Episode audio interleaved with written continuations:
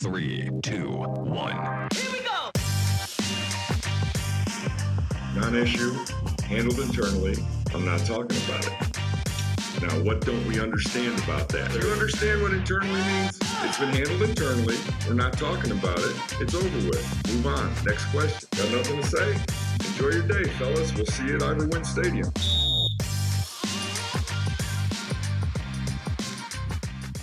Here we go.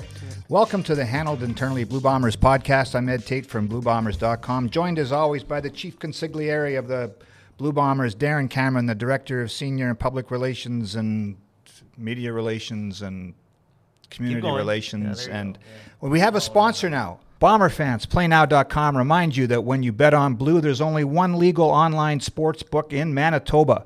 Only one that guarantees your winnings. Only one where the profits stay here to support your community. Play your bombers at playnow.com, your hometown sports book. Enjoy responsibly. How about that? I read that without a error. First Sounded like your nose is plugged, buddy. Sorry. Yeah, there you go. Okay. Anyway, now we're finally through that. Uh, Thank Brady, you. how are you, man? Welcome. Thanks for having me on. I've I've heard uh, I've actually listened to some episodes in the past, and uh, so I'm, I'm honored to be on. honored. Honored might be a stretch. We've been trying to do this since uh, since February, but you know, shit. Considering I'm the head of PR here, it's pretty hard to nail you down somehow. I don't know how that works out, but uh, You know, I got uh, I got lots in the go, Yeah. especially, especially in the off season. It's uh, people would say, you know, off season we got a lot more time, but for me, it seems like it gets busier. Yeah, well, you, you do all these commercials and all this shit. You got so much going on, buddy. Lots lots going on. Yeah, lots, lots lots going in on. It's go, better than the opposite. You're right. better than the opposite. That's so, right. as I was telling you before we started, we kind of, uh, you know, this is kind of a free flowing thing. We kind of just start from a guy's kind of starting point of his football career, way back to whenever you started playing. So, maybe just take us back to those days. It was not that long ago. yeah, I guess, guess you know, you I'm, I'm, at it that I'm only 25. Yeah, there you go. uh, still young into my career, but I started playing when I was 13. Um, and kind of how it started for me, I was uh, grew up in a soccer family. You know, I played soccer my entire life. My dad is from Brazil, so it was like in our blood to play soccer. You know, I got two siblings, an older brother and a younger sister. We all played high level soccer growing up. And you know, my dad didn't know much about football. My mom didn't know anything about football, and there's no way my mom was going to let me play football. Right? All she knew that there's lots of contact in it. Uh, so kind of how it started was uh, a soccer c- coach of mine growing up is the one who got me involved in football. He was coaching for the North Winnipeg Nomads at the time and also coaching soccer. Um, one of their players went down and he needed someone to fill in. So he he kept asking my mom, you know, throughout the years of playing soccer, hey, Brady should play football.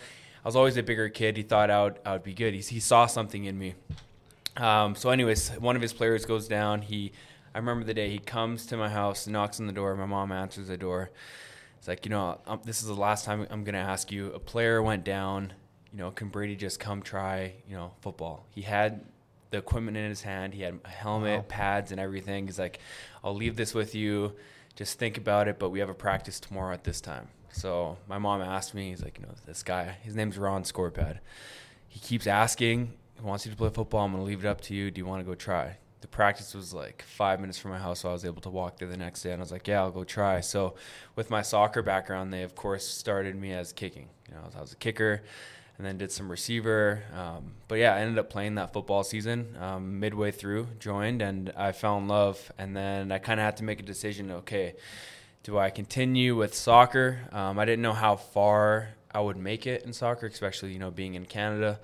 Um, so I had to make a decision, and I, I guess I, you know, looking back at it now, I made the right decision and and started, you know, uh, playing with the North Winnipeg Nomads, and uh, yeah, the rest, I guess, is history. So I I picture you coming out of the offensive huddle and then you burst into the line of scrimmage and running over people. That I'm trying to transfer that now to the soccer pitch. What were you like as a soccer player? Because that kind of skill of just plowing into people doesn't necessarily work in soccer. Totally, and it, that was just me. Like that's my natural uh, gift, I would say. I think you know, as you you know, my football career growing up with the Nomads and at Oak Park and at North Dakota, and now pro playing with the Bombers. That's just my game, right? It's it's just running into people and, and trying to you know be the most physical that I can. And that was the same thing in soccer. I was, you know, I, I played striker. I was a forward. I loved scoring goals, and you know, uh, the midfielder would, send me the ball, and I'm running, sprinting for the ball, and if someone's in my way, you know, they might catch a shoulder. And could you always do that? Not necessarily, but um, but I think uh, that's where you know Ron Scorpat saw that. He's like, you know, this he's a physical kid, and and as I was always a bigger kid. I think he'll be good at this football game. So, thank you, Ron. Yeah, there you go. So we don't talk too much usually about someone's high school career, but given your given the history with Oak Park and, and obviously from being from Winnipeg, how did you get it from, from from junior high into high school, and then you morphed into probably one of the best high school players of all time? These crazy records: twenty two hundred yards, three hundred seventy yards in the game. Um, what take us through your high school time and like when did you start to realize like this could be I could be onto something here from a career standpoint. Yeah, it was uh, the whole high school journey was crazy. Um, you know, I grew up in Garden City here in Winnipeg, and uh, I went to Garden City for grade nine, and I was still playing club football at the time with the Nomads. And then, you know, as it got more serious for me, I was like, okay, like you know, this is something that I really want to pursue. I want to, you know, earn a scholarship and and go play somewhere, you know, at, at the highest level that I can. So I wanted to make sure I was going to play high school football and getting, you know, the best possible coaching and, and playing against the best competition. And uh, that's when I decided to make that move to Oak Park in grade 10. I couldn't go in grade 9 because they were French immersion at the time. So I went there in grade 10 and best decision that I, I made personally. It was, uh, you know, the coaching that they had and, and obviously the, the list of players that they've had come Yeah. out of that program. Um, you know, a guy that I remember obviously, and you know, one of my best friends, and you know, he's in the huddle with me every day is, is De- Demer Demski, Yeah. right? And uh, I remember going there in grade nine and watching them play. They were playing against Sisler at Oak Park. I was like, "Who is this guy?" And then I actually ended up getting to meet Demski after the game. I went down to their locker room and they introduced me to Nick. And now it's like full circle. I'm like, this is this is crazy. Like one of my best friends, and uh, we're playing on the same team together. But uh, that whole Oak Park experience was it was awesome. My my high school journey was a little bit different. I, I obviously grade ten at Oak Park, and then in grade eleven is when I went to I left Oak Park and went to a prep school called Canada Prep Football Academy. It was located in St. Catharines, Ontario, and the reason why I made that decision was. Uh, you know, my goals and aspirations were to, to earn a full ride, you know, Division One scholarship, and in my mind, I believe that me playing against their guys, you know, American high schools, is going to get me the best shot at earning a scholarship. So I went to this prep school and played against a full U.S. schedule for my junior year, and then you know got was gaining lots of interest from lots of NCAA schools, and decided to come back for my senior year and. it's Probably the most fun I've ever had. You know, we, we beat St. Paul's here at IG Field actually in, in the finals, and uh, yeah, the Oak Park, it was awesome. So it was fun. the year that the year you had the 2200 yards and, and 370 in a game, six touchdowns. Was that the your That's si- your wild. finals What, final what was season? it? Three seventy. 370. I mean that's that's I just mean, is that absurd. on a billion carries or is it just a I hundred? think I was just? I was just ripping them off. So like at one that, after at, It I was guess like nuts. at that point, i- is it like a, a men a men against boys there? Like is that like in, in looking back on it? And I know you're Yeah, yeah. I mean, looking back, I- I so this is what I preach to kids nowadays, and this is you know now looking back at it, the reason why I was able to get ahead and be so dominant in high school is because I was working out, I was lifting at Yeah. a at a young age. Yeah.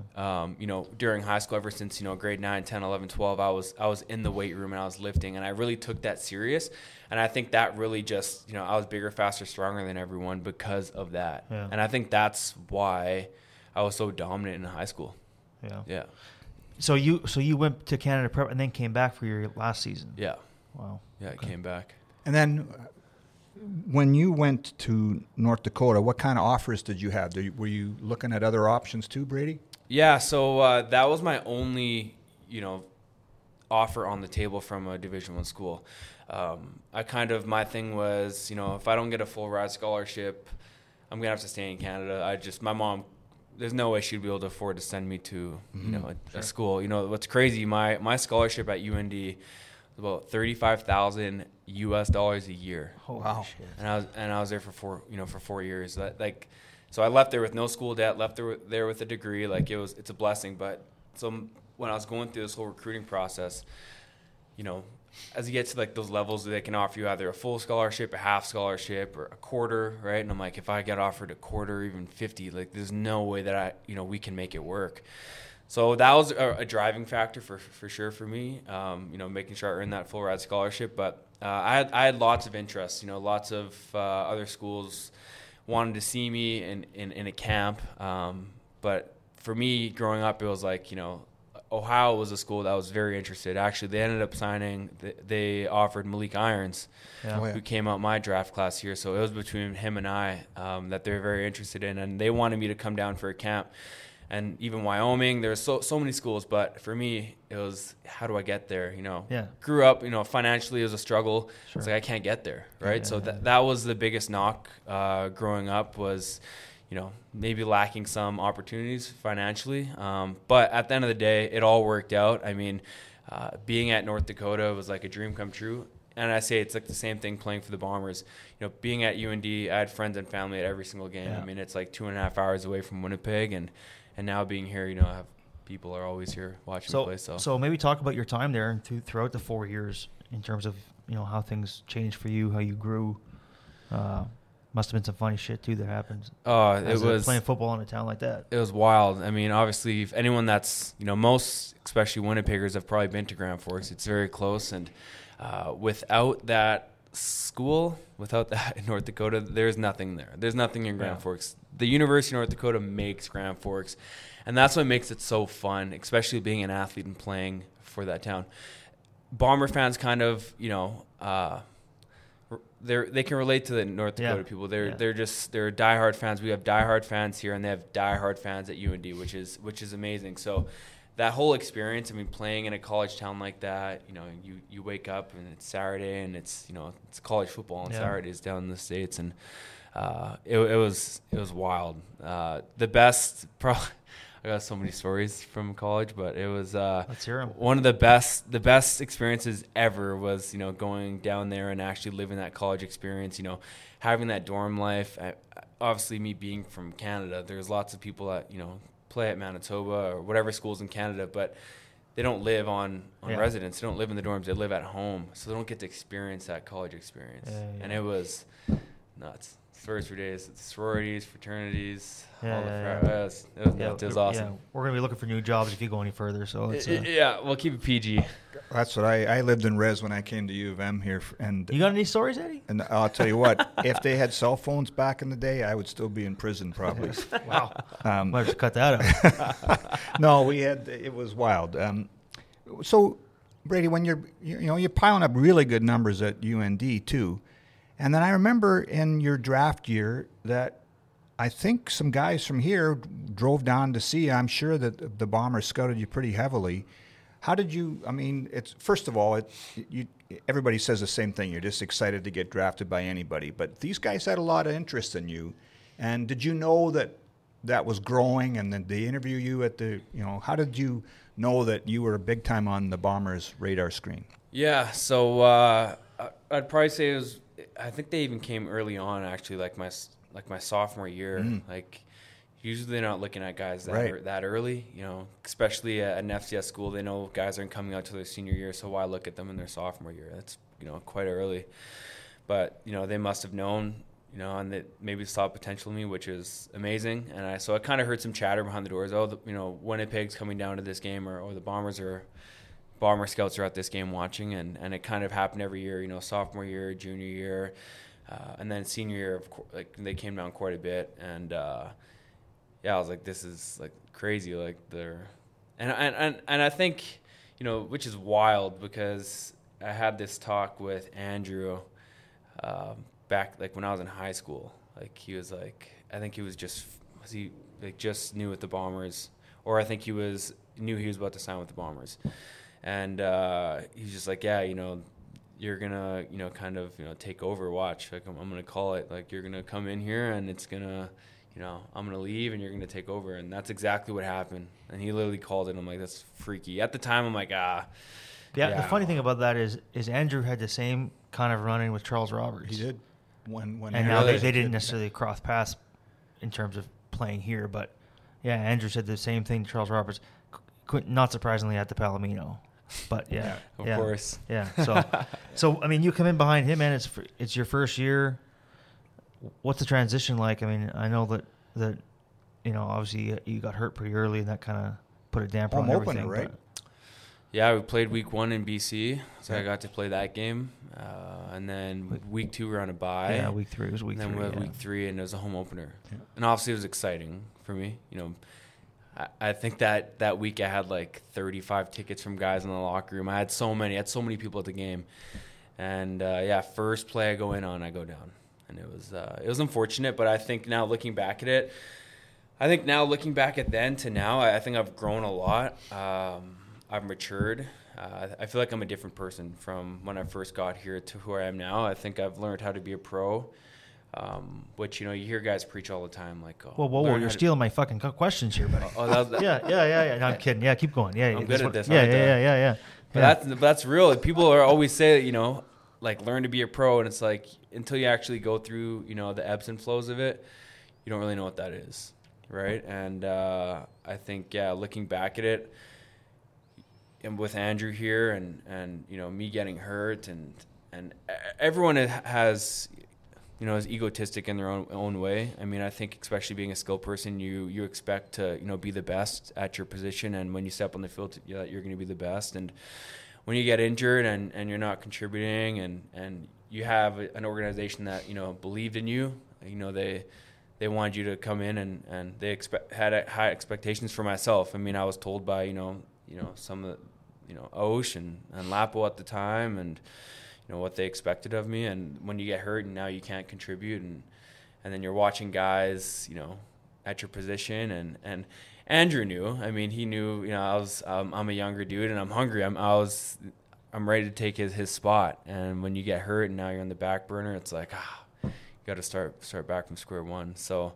But no, I, th- I think that was good though. Looking back, I really was able to grow and mature, and and and yeah, I, I, I'm a different Brady from my rookie year to now. Yeah, Been you cool sure to are, watch. man. It's been cool to watch. It has man. been cool like to watch, I've, yeah. yeah. totally. You and I have had a lot of conversations over the years about lots this, of combos. and you have grown a lot. But that's that's a testament not only to the to the your teammates but also to you, right? I mean, Mhm. it, you mature, but you also had to grasp that you needed to continue to do that, which you did. Yeah, 100%. So- And then 20, 2020, we, we missed the season. 2021, I think probably helped from a mental standpoint as well because you got to actually get some playing time in, right? Andrew Andrew was going through the injuries, and you got you you not only got some playing time, but got to maybe not maybe not prove to yourself, but you knew you could do it at this level at that point. totally. Yeah, Yeah, it was uh, definitely you know getting just some game experience under my belt, and I think that season, what was so nice about it is that I didn't really have any pressure on me.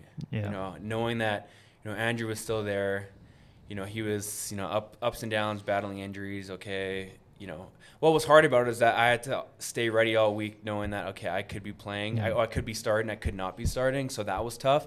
But what was nice is that there was no pressure, knowing that you know I can go out there and play freely. If I make some mistakes, like of course you want to try and you know be be the best you can and be perfect. But I think as a young guy, you know, the more games you stack under your belt, the better you get with experience. And I was still young. I mean, I was still, you know, only a couple games ever played. Yeah. Um, but it was just nice knowing that okay, I'm I'm at this moment, at this very present time, I'm not their guy right now. Yeah. You know, their guy is 33, and I'm just here to, you know, fill in for him because I know for however long he's here, you know, that that's the guy yeah, so that was nice about that. Just just being able to play freely because I probably know what your next question is going to be because that was a freaking shit show. Which part? Uh, my first year starting. Last year, at the, Last you're pretty year. open about Oh, this. man. man. well, that was- what's what's funny? So it was nice. The pre- I had no pressure when Andrew's here. Yeah. The moment he's gone, just What's interesting is in the off season going into last year, when there was a lot of, you know, we were kind of figuring out what we are going to do at that position in terms of if was Andrew going to play another year here, um, and the thinking was, I think publicly that you you wouldn't have wanted that, and then you and I talked about it, and you said absolutely if he if he's here for another year, fuck, I'll play another year behind him, and I'll keep learning, and then that didn't happen, and you know then it was like holy shit, I'm I'm the guy now, but what do you mean? What are, what are, what are you talking about? It- yeah, it was, it was. So I remember us having that conversation in the off season because, and that was wild. I remember I remember talking to Ed. I was in Mexico on the beach when we had a conversation about you know me resigning.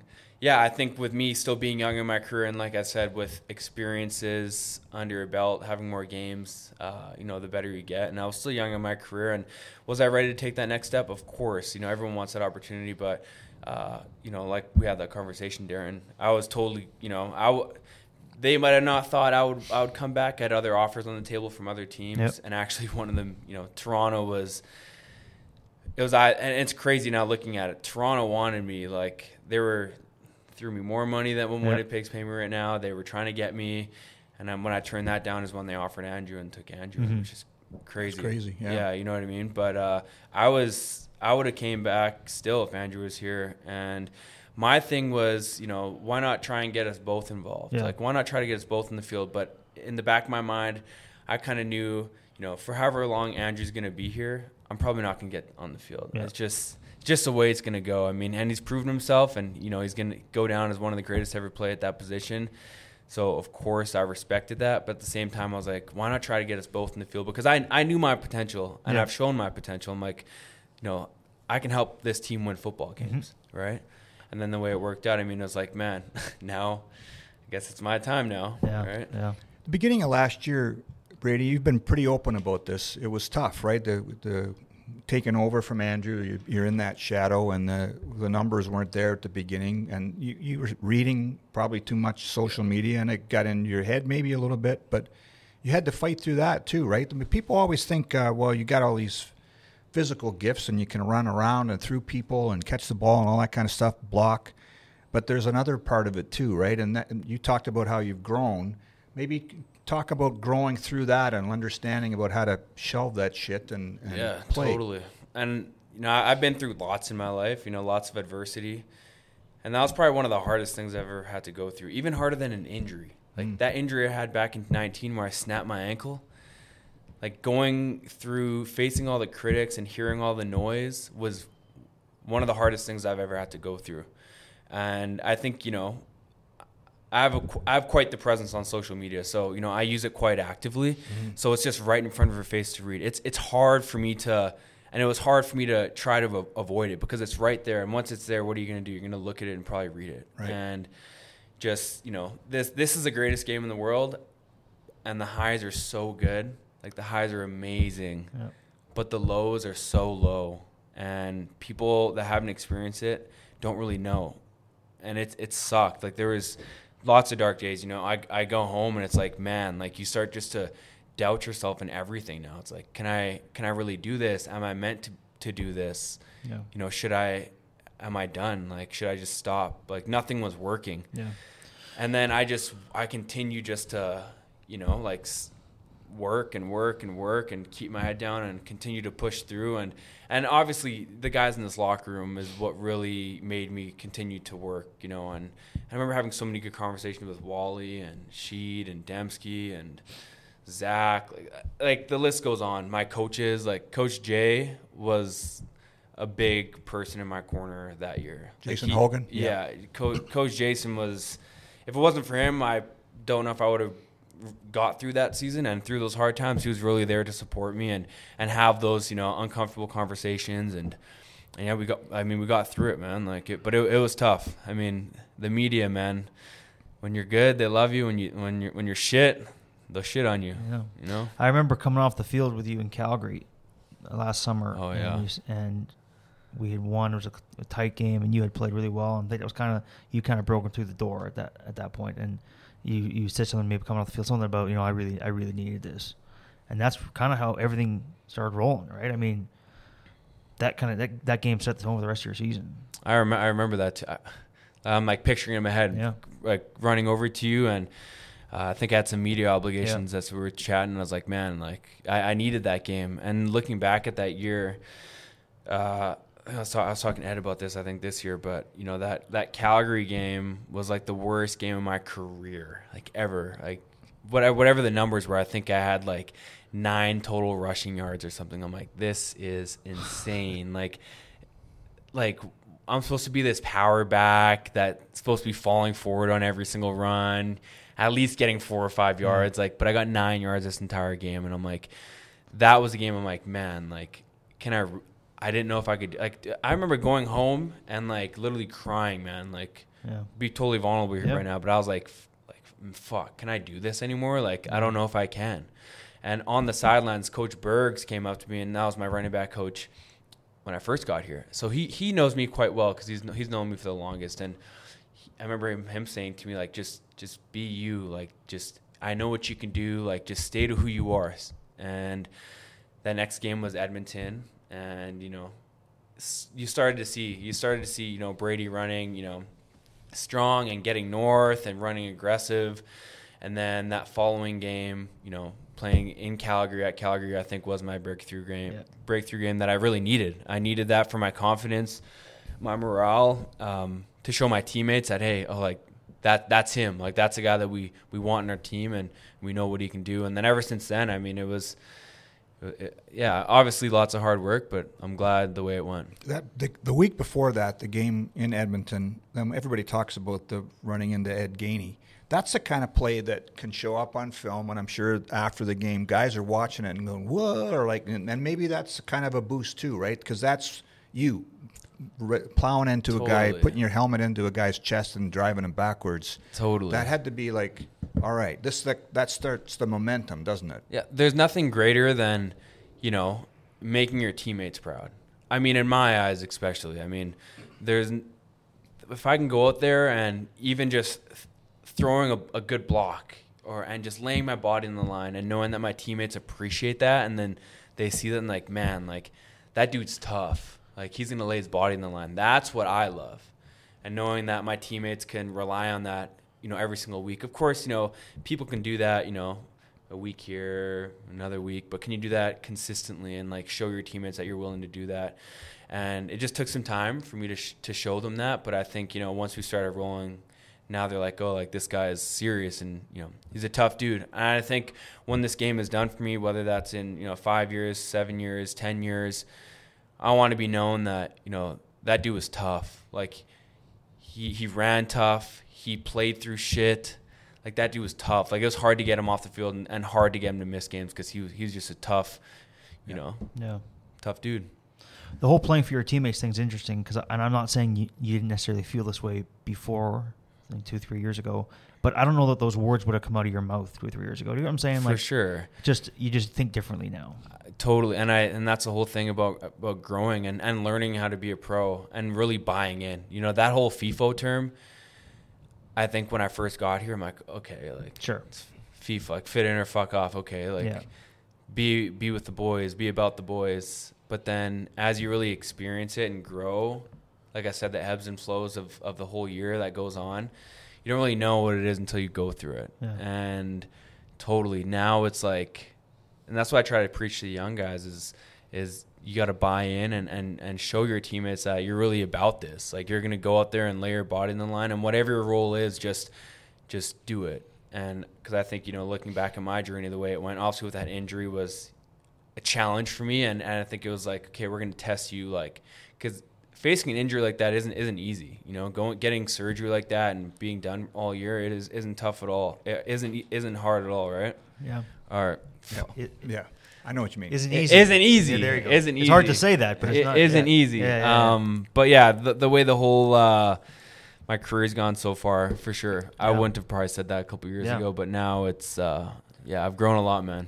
Yeah. No, want- you sure have, buddy. One of the things that you touched on, Brady, and we talked about this during Grey Cup week last week, uh, last year, and I'm just looking at the story again, and it's underlying and everything you're saying is about running hungry. And you, can you talk talked about that again too? Because it's a part of who you are growing up, right? And you you you told that story about really understanding what hung being hungry is metaphorically and all Totally. that stuff too, right? Can you tell that story again? Yeah, and I think uh, you know that's my whole childhood has kind of shaped me around the man that I am today. You know the the shit that I had to go through. I mean, growing up and like you said that that story you wrote by the way was amazing. Like so many people messaged me. I remember that week and were like, "Man, like this is so well written and you did a good job, Ed." Appreciate it. Yeah, just wanna let you, know you, did, Well, you did, you did yeah, a he- great job. It takes a lot of editing to, to fucking clean those I things up. mean- You know? I was waiting that. That's a slap across the back Yeah. of the head from over here. Okay. but uh, but no, I knew. But no, in all seriousness, my uh, yeah, th- I mean the way I grew up. I mean, look, I I like to sh- share my story and the way I grew up because you never know, you know, who will hear it and it might, you know, touch touch a heart here and there and and you know might get someone to change or whatever the case may be. But you know, growing up in a household with you know addiction and someone you know uh, heavily addicted to you know to drugs, uh, it's it's challenging. You know, there's lots of shit that as a kid that you have to go through and witness and see and hear, um, and shit that kids should never have to go through. But I think I turned in, you know, I turned a negative into a positive, and I think my my siblings and I did a great job, you know, staying tight knit together throughout this whole struggles that we faced growing up, like our whole life, and use sport to kind of, you know, empower that. And to get us to okay we don't want our life to be like this. Let's change the narrative here and let's use this as fuel and hunger. And that's you know going back to you know that that hunger feeling that I talk about and and kind of you know relaying it to back to you know some days opening the fridge and there's no food in there and literally being like I'm I was hungry you know what I mean? And and using all these things to you know this is not how I want my life to be. This is not how I want my future family's life to be. I want it to change.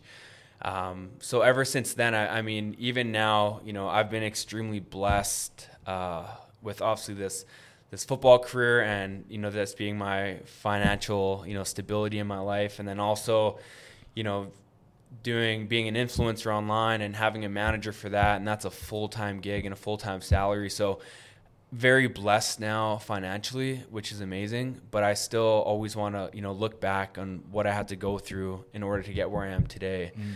and continue to, you know, not get, complacent and to always be hungry and always to try to, you know, strive to be better because that's what I did growing up.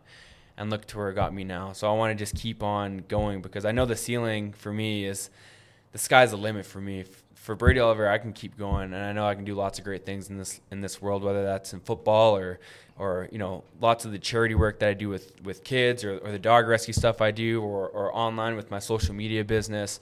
Uh, the sky's the limit, so I just want to you know always stay hungry and yeah. and keep going. Let's move away from football. We got a few more minutes with you here, buddy. So the the dog rescuing thing is is obviously you, you said you, you do a lot of stuff, and we can't we probably don't have time to cover it all. But the dog rescue stuff is is touches a lot of people, obviously. Maybe how did you get into this all this stuff and like how the fuck do you do it? Honestly, I mean, I've you know how many messages I send yeah. you, but that seeing those videos is just disgraceful stuff, man. Yeah, it's wild. It's uh, so how I got into it was um, my buddy Ryan Clausen. You know, one of my best friends. He uh, he's been doing this rescue work for you know now probably like ten years, and he put in our group chat a couple years ago uh, if anyone wanted to come up for a drive with him. All these communities we go to are quite far, you know, a couple hour drive. So he was more so looking for some company. So I've always been intrigued in the work that he do- he was doing because I saw on his Instagram. So I messaged him right away. Actually, I think I called him right away. I'm like, hey, I'll come with you for sure. i w- I've always wanted to come check it out. So he's like, okay, if you want to. I went in totally blind, not knowing what to expect, even being from here. Yeah. And most people that are from Winnipeg and from this province of Manitoba still don't know what's going For on. For sure. Yeah. Just like I was in the dark and I had no idea. I go to this community and I'm like, holy shit, like yeah. this is what goes on? Like I had no idea. So So tell tell us what goes on. What do you what? So it's it's just you know, stray dogs, uh, people, you know, the community's not mandating spay neuters. Yeah. Um, the neglect, the abuse that these animals are facing, cats, dogs, whatever it is.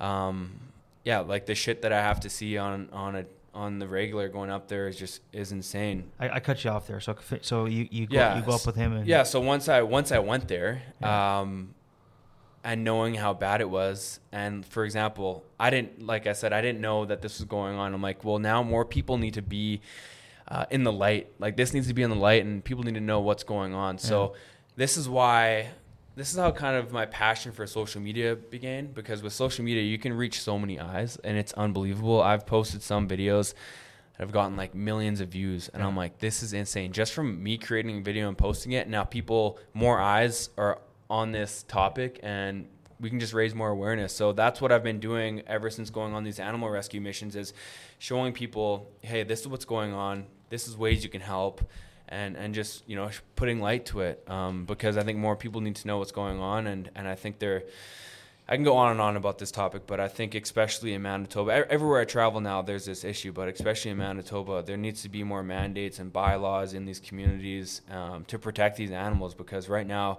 you know, and I always say I love being a voice to the voiceless, and these animals are helpless and they have no one helping them, and it fucking pisses me off because I go up there, and you constantly see dogs. Um, you know, skin and bones. Dogs, for example, in the summertime, covered in ticks. Um, no fresh food or water outside. Chained up, um, covered in mange. Uh, yeah. Just, just it's it's sickening and it's disgusting that you know these human beings are treating these animals like this up there, and there's no consequences for them. It's just, yeah. it really, really bothers me. It really does bother me. Yeah. Well, so we see. I saw some of the your latest uh, uh, posts from your latest trip, and it, it is sad and it's it's disgusting and it's depressing in a way. So what's the where's the joy come for you on this? What's is it just the seeing an animal be recovered and saved? Like I mean, I, maybe I'm connecting some easy dots here, but what's the joy? Yeah, I, and I think uh, you know going up all the time and and seeing you know shitty situations over and over and over again but what makes you going back all the time is the ones that you can save. I mean, you're never going to save them all because there's way too many, unless people started just you know mandating spay and neuter. And and th- at people just fix your fix your pets. If everyone just spay and neutered their animals, this wouldn't be an issue because I'm constantly going into these communities or in different parts of the world trying to make an impact. And you take one dog, but then there's another mom in the street that's not spayed and now they have puppies and now it's like okay well i took some in and now it's just starting uh, over again. I'm starting over again. Right. so um, but what makes you know me keep going you know rescue after rescue is you know getting the ones and bringing them in and, and transforming them. And then you know when i get pictures or videos from people being like oh my god like you rescued my dog like i adopted wow. this dog in bc and it's now thriving. Like here's some pictures. And it, it was a dog that was just like, oh my gosh, lived this shitty life, and now it's living the life, like the most amazing life. So I think that's what makes it worth it. I was just in a community a couple days ago on our off day, and we we rescued 50 animals, 23 wow. 23 dogs and 27 cats. And uh, one of the dogs that we got, so kind of relating back to why I do this. Um, two months prior to that, so before the season started, I went up to this this community on a wellness check. I uh, went to deliver, you know, dog food, cat food to the community, deworm puppies, uh, gave medication um, for tick season c- coming up, uh, and just putting out fresh water, just checking on the animals there. We were on a free an intake freeze here. Our fosters were too full, so we couldn't bring any more dogs in. But I'm like, okay, well, we can still go check on dogs and help them out, even though we can't bring them in came across this one puppy that was, you know, quite skinny. Um, it was early signs of mange just was being neglected. And we were like, okay, well, maybe we can have room for one puppy. We can just bring one puppy in and we'll find a foster. Well, the owner at the time was not having it. Uh, it's a beautiful, like, cane Corso mixed puppy. Of course, they want this puppy right now because it's a puppy. But what people don't understand over there is that, well, puppies don't always stay puppies. They get big, yeah. and you have a cane Corso that's going to get very big. So fast forward it, they didn't want to, you know, surrender the dog to us, even though it was being neglected. That's when people need to step in, and they shouldn't be having dogs. But anyways, we go back a couple days ago, and we go to this same house because they've contacted us to, hey, we have a dog in our property that we don't want. We go to the house, and I'm like, oh, this is that house. I guarantee you, it's that same dog. We go there. This dog comes crawling under from the deck, has no life in it, skinny, couldn't even and I posted the video about it. It couldn't even uh, get on all fours. Like it had had no life, and we were able to take the dog back with us, and um, and yeah, she's doing amazing right now. She's in her foster home, and uh, yeah, she's like a totally different dog, and it's only been probably three days now. Wow. So it's it's pretty. That's why I do it. So for reasons right, reasons like that. And you don't just do this here. So you were away last winter in Bali. Is that how you say it? Bali. Bali. Bali. Yeah. Yeah. Um, so what what what was going on there? You you, you were filming something? Are we even allowed to talk about that? Yeah, of course. Okay, right. Yeah, of course. Because uh, if people want to watch, there's season one is on on YouTube. Uh, I was filming a, a mini series called "Running Back to the Rescue" um, with the Dodo. The Dodo is uh, an animal welfare group. Um, they're massive on social media. They got millions and millions of followers across all their platforms, and they post um, animal rescue videos. So uh, we're creating, my girlfriend and I, Alex, we're creating a mini series called Running Back to the Rescue. We filmed season one in, in Cabo in Mexico two years ago. So that season one is out on, on YouTube, and we're filming season two in Bali. Um, but yeah, you know, my passion and Alex's passion as well for traveling, um, and obviously with you know the, the luxury of playing in the CFL. You know, you work for six months and you you know you have six months off. Obviously, you got to make sure you're staying in shape and training, but in my eyes, I can do that anywhere in the world. Sure. I can go find you know nice gyms, and in Bali, I actually found the nicest gym that I've ever trained at in my entire life. So it worked out perfect. So I was able to you know get my work workouts in every day, rescue dogs, street dogs every day was great. But uh, my passion of traveling and then also doing rescue work works out great because, like I said, it seems to be everywhere I go in the world there's an issue. So what we do is we just you know with social media, I'll just reach out to rescues in certain areas of the world that I want to go to and uh, team up with them, and they'll kind of you know alert me where the hot spots are, and I'm able to you know, and and we also raise money for this. We started GoFundmes, and I think for the Mex- Mexico Rescue Mission, we raised 15 grand, and for Bali, we, re- we raised 12 grand. So the people are amazing. The support that you know we get through social media. Yeah. Um, yeah, they're they're awesome, man. Like they love the work that we do. And you're going back, are you not, this winter? I, I got a few trips planned. So actually, um, I'm going to Turks and Caicos in December, um, rescue related. Okay.